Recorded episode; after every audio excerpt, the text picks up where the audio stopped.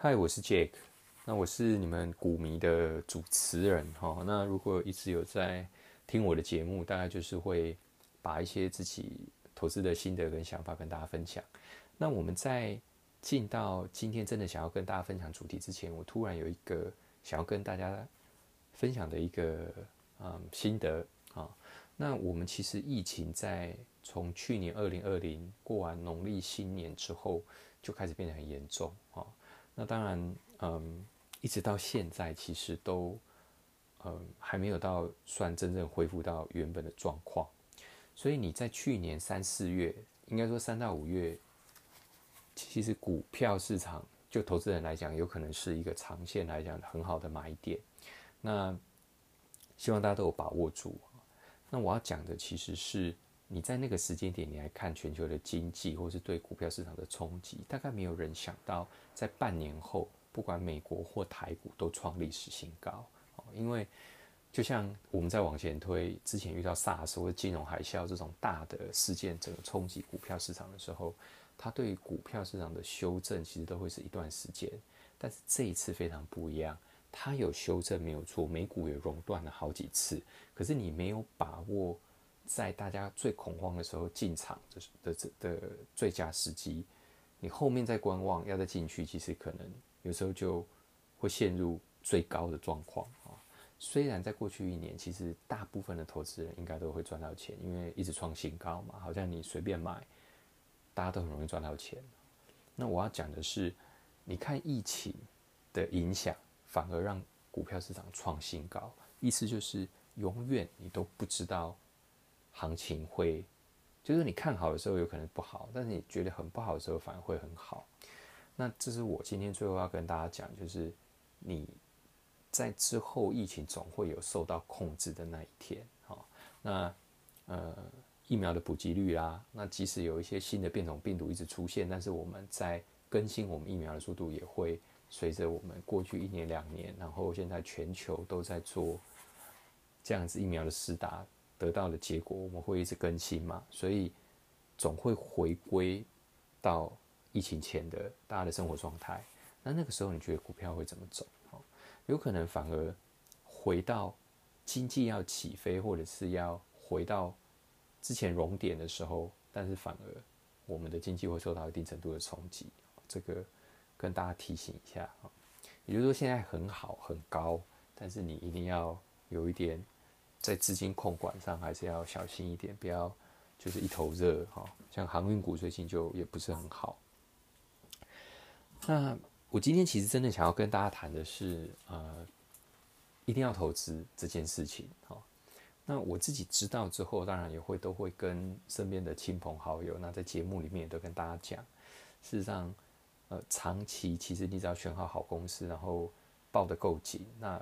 它的投资报酬率都会不错。那我其实，在做节目的时候，或者在跟朋友分享的时候，也都会有收到一些听众来问我一些投资的问题。那其实有一个问题是蛮常被问到，就是说，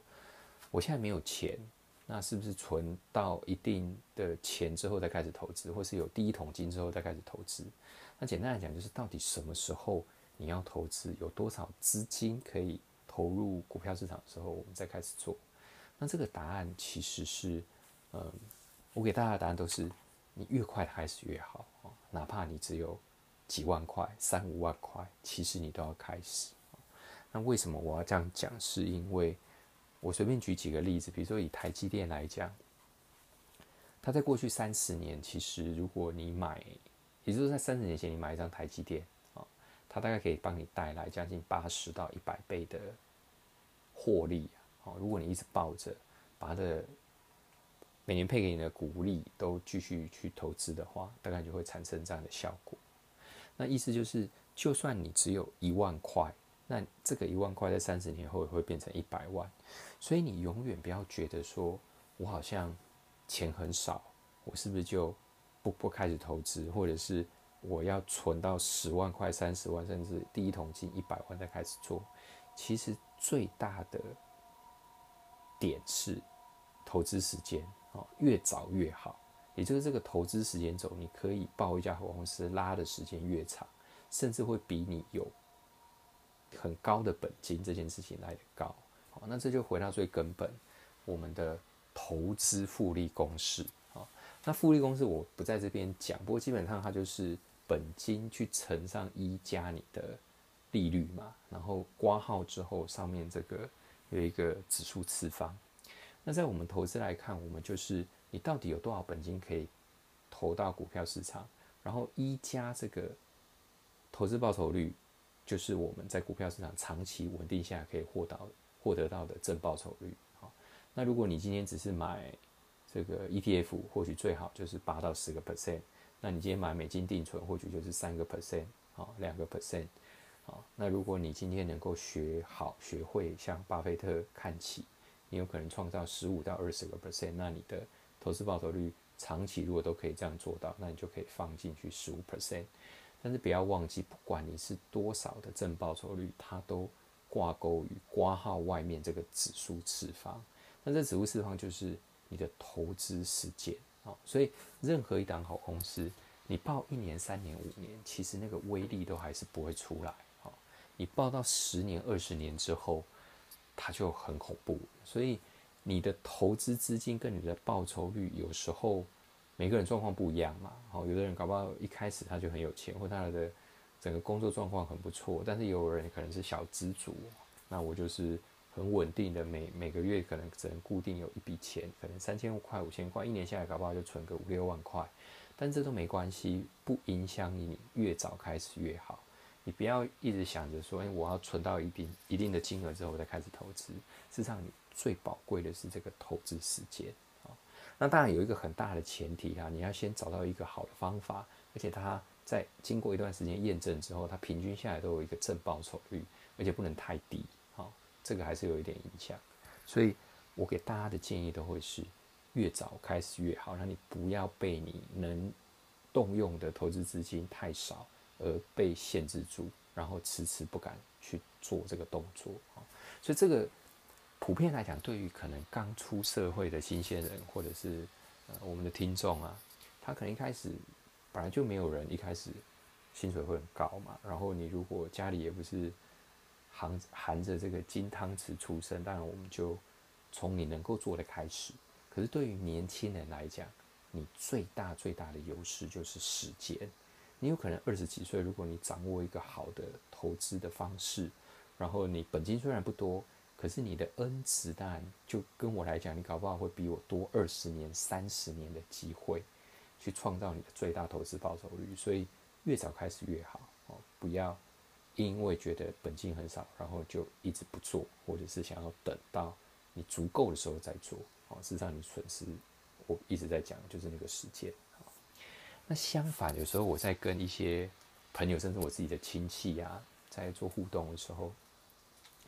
都跟他讲说：“哎，好公司要报的久，要报的久，你然后呃，投资报率才会高嘛。”那大家都觉得啊，我年纪都这么大了，哦，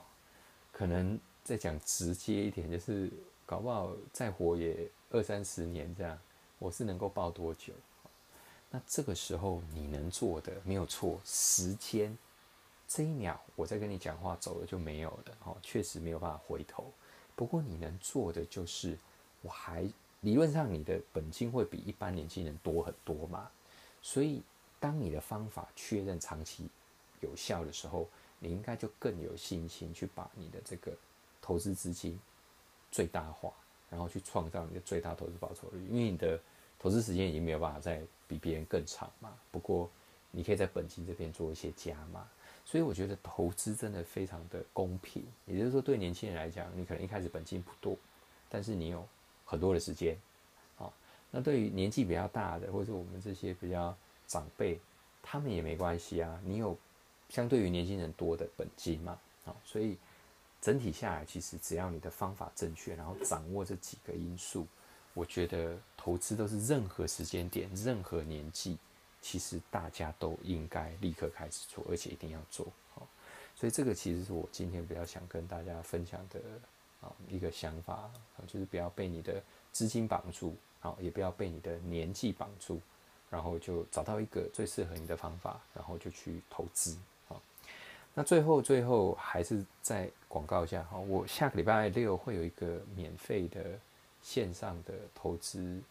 啊研讨会。那在里面当然会很希望有机会跟大家在一对一的聊一聊，不是每次都是我自己一个人在，好像在唱独角戏啊，会很希望真的有时间用 live 的方式来跟大家做沟通。所以如果你还没有报名参加，我在这个 podcast 的节目会有一个啊可以登记的连接，那再请大家去登记这样。